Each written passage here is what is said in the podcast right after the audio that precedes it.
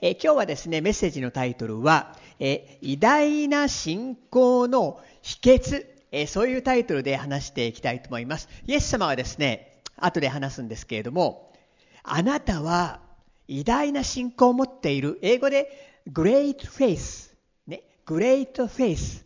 えー、そのように褒めた人が2人いたんです。後でね、えー、言ったんですけど、そのグレートフェイスを日本語で偉大な信仰と訳してみたんですけれども、その偉大な信仰の秘訣は一体何であるのか見てみたいと思います。ね。あの、教会の中に恵みの理解がだんだんどんどんね、あのー、進んでいることをね、感謝しているんですね。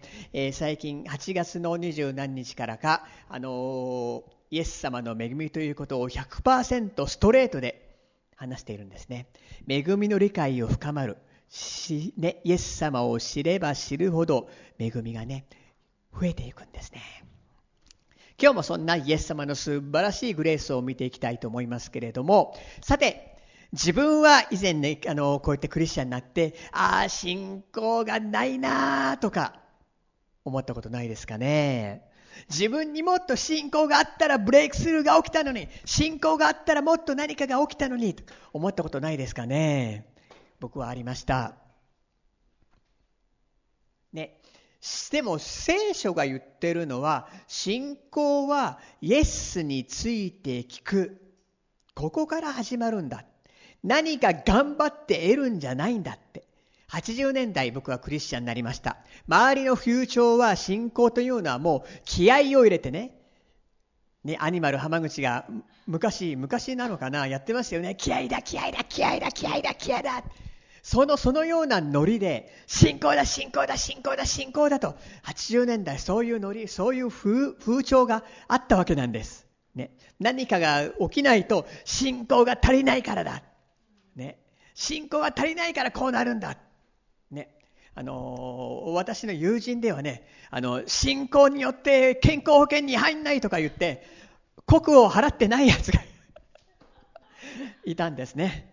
でいざ病院行ったらね、10割負担ですよ、それでね。信仰だ、信仰だ、信仰だ、信仰だ、そういうノリが結構80年代ってあったんです。ね。すると何かあの起きないと自分には信仰が足りないとか、ああ、ダメだとか。しかしそれは信仰にはつながらないんです。聖書は何て言っているのか。あれが足りない。ね。これが足りない。それは信仰が足りないから。自分はここが欠けているからだ。自分には資格がない。ね。それは全てどこから来ているかというと、自分を見ているからなんです。目が、その目が、自分の目がどこに行っているか、これすっごい大事なんです。自分に言っているならば、自分はここが足りない。自分の信仰がここが足りないだとか、そうなってしまうのです。ね。自分の信仰。えー、何週間か前にね、契約の箱の話をしました。これはイエス様の方であるって。契約の箱の、えー、蓋に、ね、あの、それは英語でマーシーシート、ね、贖いの蓋と呼ばれているんですけれども、そこに主は 旧約時代に住まわれていたんです。ね、で、契約の箱の中には 何があったかと言いますと、十回とアロンの杖とマナの壺、これは全部ね、十戒を守れないその罰、ね、神への反逆。アロンの杖も、ね、神への反逆。マナの壺も神様はマナを与えてマナをねエンジェルフードだとね、えー、聖書に書いてあるんですけれどもこれに関しても民は反逆した。それを反逆を全部箱の中に蓋をして、動物の血を殺してほふって蓋にかけたこれはイエス様の恵みの方なんです。で、こういうのを見るときに、イエス様の方を見るときに、ああ、イエス様はこんなに素晴らしいことをしてくれたんだ。こんなに恵みというのは素晴らしいんだ。こういう時に信仰が来るんです。ああ、私にもイエスの血が注がれているんだな。だから自分を見て、自分を見ながら、信仰が足りない、信仰が足りないというのとは全然違うんです。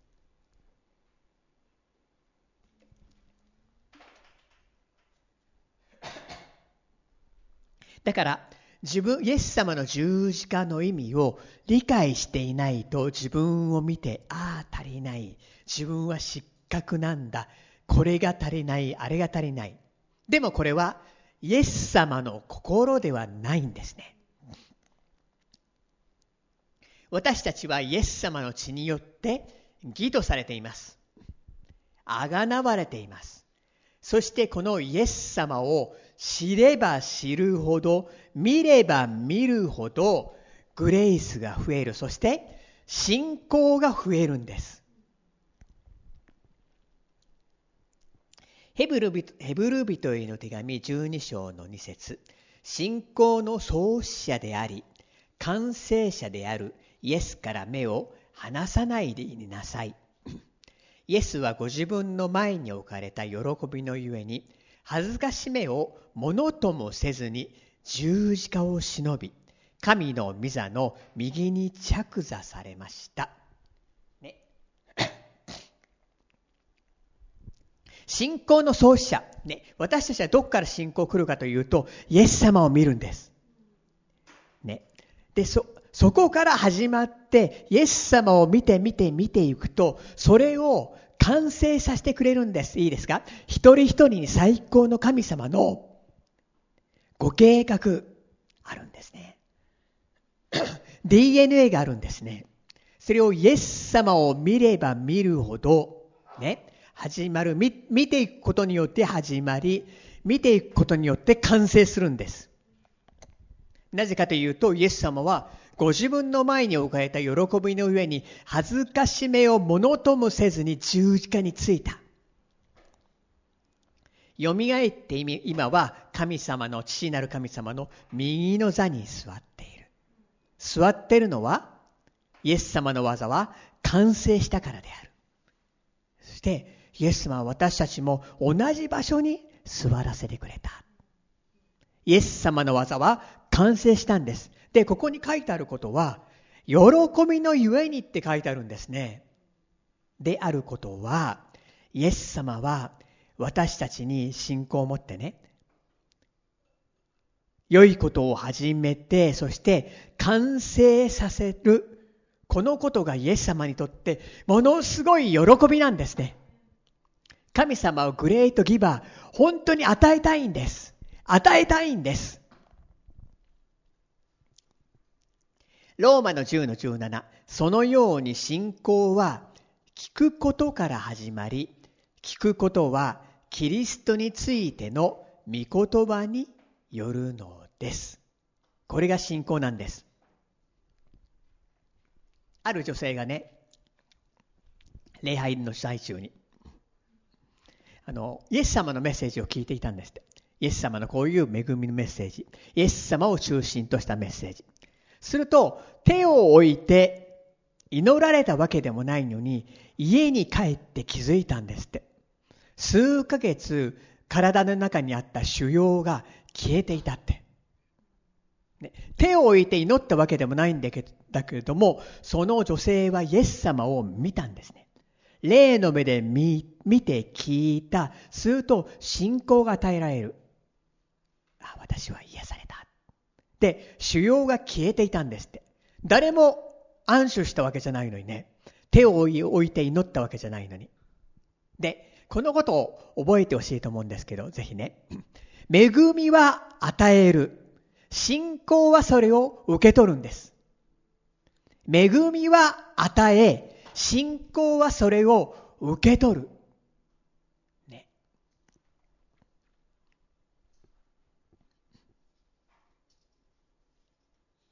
恵みは与え、信仰はそれを受け取る。祈りというのはそれをね、引き出すようなもの。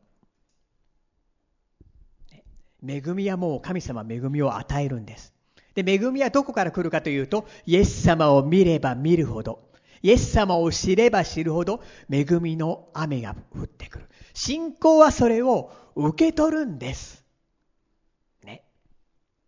イエス・キリストが十字架で犠牲になった血を流された死んでくれたそして宮沢を完成してよみがえった見れば見るほど信仰は来るんですねえー、この間ちょうど話して話しましたよね聖書旧約聖書からずっとイエス様の方が書いてあるんです。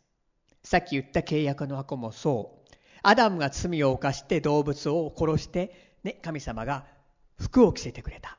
これもそう。イエス・キリストの方である、ね、見ていく。するともうイエス様の十字架の方がたくさん書いてある。見れば見るほど知れば知るほど恵みとシャロームが増えるんです。で信仰はそれを受け取るんです、ね、祈りはそれを引き出す。信仰はそれを受け取る。3つのことを見ていきたいと思います。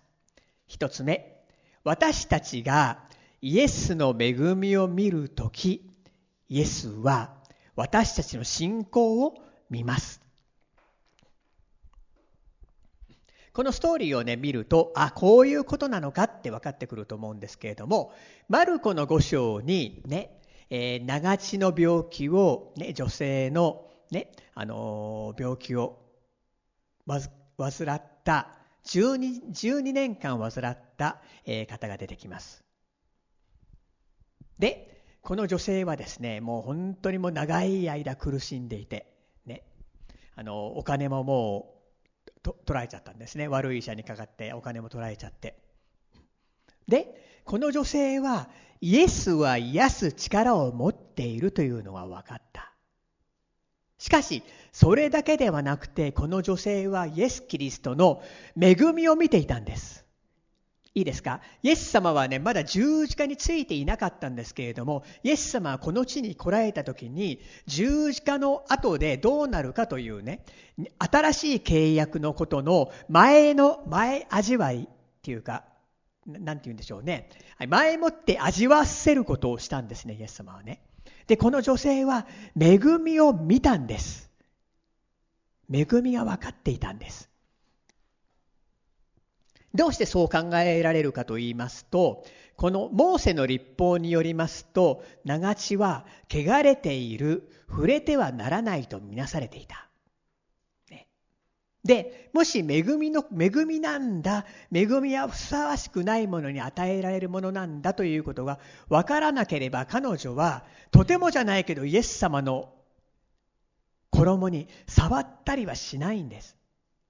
でも、触るならば癒される。触るならば癒されると信じて言っていた。これは、彼女が信じていたのは、イエス様は癒す力を持っているということと、イエス様は恵みに満ちているお方なんだ。それを見ていたんですね。で、実際イエス様は責めませんでした。モーセの立法によると、この女性は汚れているとみなされる。けれども、イエス様の恵みと憐れみ、優しさ。彼女はそれを見ていて、衣に触れました。すると即座にその血の源が枯れて癒されたんです。で、マルコの5の34でイエス様言ったんです。イエスは彼女にこう言われた。娘よ、あなたの信仰があなたを治したのです。安心して帰りなさい。病気にかからず健やかでいなさい。ねあなたの信仰があなたを治したのです。彼女は何をしたんでしょう？イエス様の話を聞いて、またイエス様が人を癒すのを見て、ね、この方は癒す力を持っている。それだけではなくて、この方は恵みの方なんだ。こんな汚れてるとみなされる私もね、清め、癒してくれる方なんだという恵みを見たんです。ね。それが信仰だってイエス様言ったんです。ね、だから私たちがイエス様の恵みを見るときに神様は私たちの信仰を見るんです。すると信仰は受け取る。恵みは与え、信仰は受け取るんです。ね。だから、気合を入れて、信仰だ信仰だ大声を出して、信仰だ信仰だ信仰だ。ね、80年代そういう風潮風潮の中で僕はあの周り結構そういう人多かったんです。だから僕もそうやったんですね。信仰だ信仰だ信仰だ、ね、で何も起きないと自分の信仰が足りないから。人からも言われたんです信仰が足りないからだけれどもこのいう話を見てみるとそうではないイエスの恵みを見てイエス様は恵みなんだそしてこの方は癒してくれるんだということが分かってくる。そういう信仰が湧いてくる。イエス様はそれを見て、あなたの信仰があなたを治したのです。そう言われたんですね。イエス様は十字架で死んであなたに命を与えたいんです。命を与えたい、与えたいがために死んでくれたんです。私たちは全くふさわしくないものです。でもイエス様は十字架で宮沢を完成して、ね、恵みの宮沢を完成した。その恵みを見るときに、不思議なブレイクスルーが、人手によらず神のブレイクスルーが起きるんですね。二つ目、偉大な信仰の秘訣。ね、聖書の中にイエス様がグレートフェイス、偉大な信仰と呼んだ人物が二人出てきます。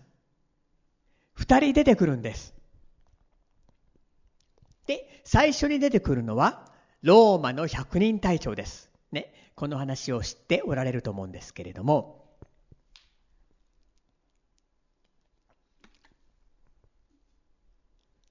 はい、えー、マタイの福音書8章の5節から7節。イエスがカペナウムに入られると一人の百人隊長が身元に来て懇願していった。主よ私のしもべが中部闇で家に寝ていてひどく苦しんでおりますイエスは彼に言われた行って治してあげようするとですね百人隊長は答えました主よあなたを私の屋根の下にお入れする資格は私にはありません。ただ、お言葉をいただかせてください。そうすれば私のしもべは治りますから。と申しますのは、私も権威の下にあるものですが、私自身の下にも兵士たちがいまして、その一人に行けと言えば行きますし、別のものに来いと言えば来ます。また、しぼめにこれをせよと言えばその通りにいたします。で、イエスはですね、その後で10節で、これを聞いて驚かれて、ついてきた人たちにこう言われた。誠にあなた方に告げます。私はイスラエルのうちの誰にもこのような、英語ではね、偉大なって書いてあるんです。このような偉大な信仰を見たことがありませんって。どこが偉大な信仰なんでしょうか？で、13節それからイエスは百人隊長に言われた。さあ行きなさい。あなたの信じた通りに、信じた通りになるように。するとちょうどその時、そのしもべは癒されたんです。さて、何が偉大な信仰って言わせたんでしょうか？ね。で、私はこう思っていたんですね。またこう習ったんですね。権威の下にいて、ね、権威に従っていて、権威で何か命じるとその通りになる。イエスの権威をね、この人は信じていた。ね。それも、OK, it's OK っていう答えなんです。で、もう一人の人を見てみます。それは誰かというと、マタイの15章にですね、あの、娘が悪霊に疲れた女性がイエス様のもとに来たんです。マタイの15の22。するとその地方のカナン人の女が出てきて叫び声を上げていった。主よ、ダビデの子よ、私を憐れんでください。娘がひどく悪霊に取りつかれているのです。ね。カナン人、違法人です。ねイエス様のとこに来ました。主よ、助けてください。憐れんでください。で、イエス様言われました。24節私はイスラエルの家の滅びた羊以外のところには使わされていません。なんですね。しかしそこでもまた女性は助けてくださいと言ったんです。で、イエス様は何で答えたかというと、26、27。イエスは答えて、子供たちのパンを取り上げて、子犬に投げるのは良くないことです。と言われた。しかし女は言った。主よその通りです。ただ、子犬でも主人の食卓から落ちるパンくらい、パンくずはいただきますと。で、28節その時イエスは彼女に答えて言われた。ああ、あなたの信仰は立派です。Great faith、ね。偉大な信仰です。その願い通りになるようにすると彼女の娘はその時から治った。ここでも Great faith。さて、このね、女性の話見てみますね。一見見るとね、これはね、イエス様なんで意地悪す、意地悪しなければいいのにと思ったりしがちなんですけど、意地悪じゃないんです。全くこれは意地悪じゃない。ね、ちょっとこれ説明しますね。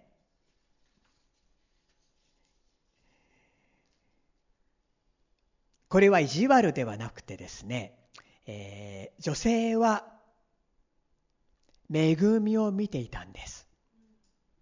この女性、異邦人だったんです。ね。だけど、イエス様はいろんな人を癒していて、恵みを、イエス様は恵みそのものなので、ね、異邦人である私にも、異邦人はね、異邦人である私にも、イエス様は恵みをくださる。子供を癒してくれる。子供を悪霊から追い出してくれる。というイエス様を見ているうちに信仰がやってきたんです。けれどもイエス様はなかなか OK とはすぐに OK と言わない。これは意地悪をしたのではないんです。子供たちのパンを取り上げて、ね、子犬に投げてあるのは良くない。なんて冷たいお方なんだではないんです。これ意地悪じゃなくて、イエス様はね、彼女から言葉を聞きたかったんです。女は言った。その通りです。ただ、子犬でも食卓、主人の食卓から落ちるパンくずはいただきます。自分はイエス様の恵みを見て、イエス様は恵みを授けてくれるという信仰を持っていた。イエス様はね、それを彼女を見ていて分かっていたんです。この女性は、ね、私の恵みを見て、恵みを知って、信仰を持っているな。で、イエス様はその信仰の言葉を聞きたかったんです。それを、イエス様は彼女の口からそれを聞くことを掘り出したというか、ね、それを掘り出したんです。その通りです。ただ、子犬でも食卓の主人の食卓から落ちるパンくずはいただきます。それを言ってほしかったんです。違法人だけど、いただきます。彼女は恵みを見ていたので、イエス様をくれるという信仰を持っていた。イエス様はこれを偉大な信仰と呼びました。この二つだけなんです。イエス様が偉大な信仰って呼んだのは。それで癒されました。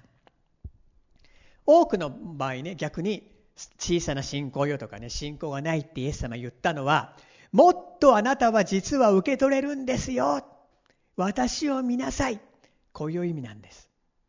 で、偉大な信仰と呼ばれたこの二人、何が共通点でしょうか？権威を持っているかいや、何が共通点でしょうか？ね、このローマ人ローマ人のですね、百人隊、ローマの百人隊長は、ユダヤ人ではない。違法人なんです。で、このカナン人の女性ね、娘が悪霊に取り憑かれたのでって来たカナン人の女性もユダヤ人でない。ですから両方ともモーセの立法の下にはなかったんです。ね。だから、あの、立法を意識して自分を見る、自分を見る、自分を見る、自分を見てダメだ、自分を見てダメ、自分を見て自分は資格がないんだという考えがなかったんです。思いがなかったんです。で、シンプルにイエス様を見て、この方は恵みを授けてくれるお方なんだということが分かっていて、そういう信仰を持っていたんです。イエス様はこれをグレートフェイス、偉大な信仰だって言ったんです。恵みを見ていた。恵みを見ているがゆえに受けていた信仰。ただ子犬でも、子犬でも主人の食卓から落ちるパンくずはいただきます。彼女これね、信仰を持って、恵みを理解して、恵みをが分かって、イエス様は恵み深いお方であるということを分かって言った言葉なんです。イエス様をそれを見て、ね、信仰を見たんですね。私たちはイエス様の恵みを見ます。その恵みを見るときに信仰は湧いてきます。で、イエス様はその信仰を見るんです。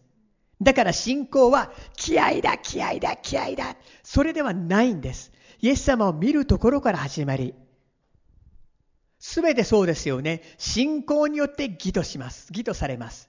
信仰によって救われます。恵みを見ることによって、イエス様を見ることによって、信仰が来るんです。ね、で、恵みの下にあるときに、立法の意識から自由になるんです。立法を私は否定しているわけじゃないんです。立法というのは本当素晴らしい、清いもの。ね、立法がなければ罪の基準というのはわからない。けれども、恵み、立法の下にあるのではなくて、恵みの下に私たちはあるべきであって、常にイエス様を見る。イエス様を見る。すると、信仰がそこに湧いてくる。これは自分の信仰ではなくて、神様が与える信仰なんですね。ね、ですから自分の信仰というのは神の愛と恵みに置くべきなんです。自分で気合を入れて、ね、あの、置く、気合を入れて受けるものではないんです。ガラテヤの5の6、キリストイエスにあっては、割礼を受ける受けない、大事なことではなく、愛によって働く信仰だけが大事なのです。それはイエス様を見て、このお方本当に愛なんだ。本当に恵みあふれるお方なんだ。そこから来る信仰だけが大事なのです。イエス様の愛を見て、恵みを見て働く信仰、これをイエス様はグレートフェイス、偉大な信仰と、ね、言ってくださるんですね。ですから、ね、あの、自分は義とされている。イエスの血によって義とされている。生産の恵みはそれなんです。で、朝起きたら、私は義とされている。義とされている。告白するんです。イエス様の恵みを見ていないと人というのは自分を見ます。自分を見ている限り、もうね、責め、ふさわしくない、恵みには値しない。で、持つのは自分自身の行いによる信仰。でもイエス様が持ってほしいのは、イエス様を見る、イエス様の恵みを見てね、持つ信仰。これをイエス様はグレートフェイス。恵みは与えます。信仰はそれを受け取ります。三つ目です。イエスの血における信仰。私たちはイエス様の血によって、恵みによって救われました。で、私たちがイエスの血によって救われたと信じるならば、神様はその信仰を見るんです。出エジプトの時ね、イスラエルの民がエジプトの奴隷になっていました。みんな苦しんでいました。ね、なかなかもうエジプトの王のパロはそれを、彼らを出そうとしない。で、モーセを率いて、ね、あのそれをなんとかイスラエルの民を脱出させる。それをあのイスラエルの民も願っていたんですね。で、神様は9つの奇跡を、ね、エジプトに成したんだけれども、パロの心は硬くて、カチンカチンに硬くて、頭も硬くて、心も硬くて、出す、ね、それを解放しない。しかし、神様はね、そこで切り札のトランプカード切ったんですね。それは、子羊を振って、イスラエルの門、ね、民の家の門に塗るっていうこと。で、ちね、出エジプト記の12章の13節あなた方のいる家々の血は、あなた方のための印となる。それはその血を見て、あなた方のところを通りこそ。私がエジプトの地を打つとき、あなた方には滅びの技は起こらない。子羊の血が門に塗られている。で、その家は滅びがない。血で塗られているから。これはイエス様の方なんです。ね。ヨハネの1の29に、ヨハネのヨハネは自分の方にイエスが来るのを見て言った。見よ、世の罪を取り除く神の子羊。ある家族は血を塗りました。大丈夫なのかな？自分には全然自信がないんだけどな。で、隣はエジプト人の家がありました。そこには血がありません。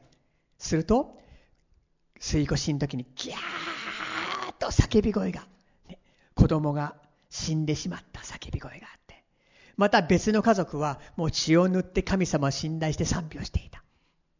でも血があるところには滅びはなくて救われたんです。血は完全なんです。血は完璧なんです。血は私たちを義としたんです。だからその血によって義とされているということを見て私たちは感謝する。義とされているんだ。イエス様のこの恵みを、イエス様の十字架の技を見ていく、見ていく、見ていく。そんな時に神様は私たちの中に信仰を見るんです。神の義とされているという信仰を見るんです。神の義大事ですよ。で、義とされているならば、義の中にあるならば、そこに平安が来て、神の見てが来てその人を捉えます。その人を平安の中に導きます。で、この神の国と神の義さえあるならば、すべてのものは与えられるとイエス様は言ったんです。だから、義とされているという意識。イエス様を見る。イエス様の血を見る。イエス様の血によって自分は義とされたんだ。イエス様を見る。恵みを見る。恵みを見る。イエス様はこう言うんです。あなたの信仰は偉大な信仰だって。イエス様は恵みに満ちておられるので、昨日も今日もこれからも変わらないので、この地上におられた時の素晴らしい憐れみの技、恵みの技、それを私たちにも与えたいんですね。初代教会に起こった素晴らしい精霊の技を私たちにも与えたいんですね。ね。恵みを与える、与える、与える。恵みは与え、信仰はそれを受け取る。レシーブする。祈りはそれを引き出すんです。アクティベート、活性化されるんです。祈りも大事です。けれども、イエス様は何をしたのか、それを見ていく、見ていく、見ていく。すると信仰が湧いていきます。湧いてきます、湧いてきます。信仰は気合を入れて、ね、何か信仰を持つもんじゃないんです。イエス様を見ます。見ていきます。見ていきます。見ていきます。信仰が湧いてきます。このお方は恵み深いお方なので、私を義としてくれた。こんなどうしようもないものにイエス様は恵みをくださいます。信仰はそれをキャッチするんです。受け取るんです。ね、神様はこのね、異邦人の二人を偉大な信仰だって呼びました。それは私たちにとっても同じなんです。ね、素晴らしいこの恵み、素晴らしいこの信仰、やがてね、この日本にも素晴らしいことが起きます。この教会にも素晴らしいことが起きます。ね、リバイバルされます。もう何度も何度もそういうね、神様、もう思い入れて語ってくれている。それ信じています。大勢の人がやってくる。この国にも大きなブレイクスルーが起きる。神様は恵みによって与えたい。信仰はそれを受け取るんですね。そして私たちはそれを伝えていくんです。イエス様の血を知らない人は滅びに向かっているんです。ね、それを伝えていく。で伝えたいと思うと精霊様がそこに働いて不思議なことを成してくれる。イエス様の血は私の友達のためにも流された。思う時にね、神様は信仰をくれるんですね。この人たちをもあがなってくれるって。信仰は受け取るんです。ね、そんなわけで、イエス様は偉大な信仰と呼んでくれた。ね、それは、用心の二人がイエス様を見て、見て、イエス様は恵みの方なんだ。恵みのお方なんだ。恵みあふれてこんなものにもくれるんだ。という信仰を持った。これを偉大な信仰と呼び、あなたの信仰が直したのですと、イエス様は言ったんですね。言い換えるならば、あなたの信仰が恵みを、私の恵みを受け取ったんですって。だから私たちは、イエス様を見て見て見て見て、信仰をいただき、神様の偉大な恵みを受け取りたいと思います。それは自分自身もそうですけれども、人に対してもそうです。ね、家族やまだ救われてない人のためにもそうなんです。ね、イエス様を見て、ね、素晴らしいものを受け取って、またそれを人に伝えていきたいと願います。お祈りいたします。イエス様あなたの偉大な技を覚えます。偉大な恵みの技を覚え、感謝いたします。あなたの十字架の技、あなたが血を流されたことを感謝いたします。感謝いたします。その血によって起訴されました。そしてイエス様を見れば見るほど、イエス様は私たちに恵みを与えてくださることを覚えます。信仰が湧いてきます。その信仰は恵みを受け取ります。感謝します。どうぞ一人一人に目を開き、イエス様のことをもっと見せてください。そしてイエス様を見ることによって、恵みを見ることによって、信仰が、偉大な信仰と呼ばれる信仰がどんどん増えていきますように、導いてください。そしてその信仰によって、良いものを受け取ってきますように。導いてください。で、このことを私たちは伝えていくことができますように導いてください。感謝してイエス・キリストの皆によってお祈りいたします。アーメン。自分の言葉で応答のお祈りをしていきたいと思います。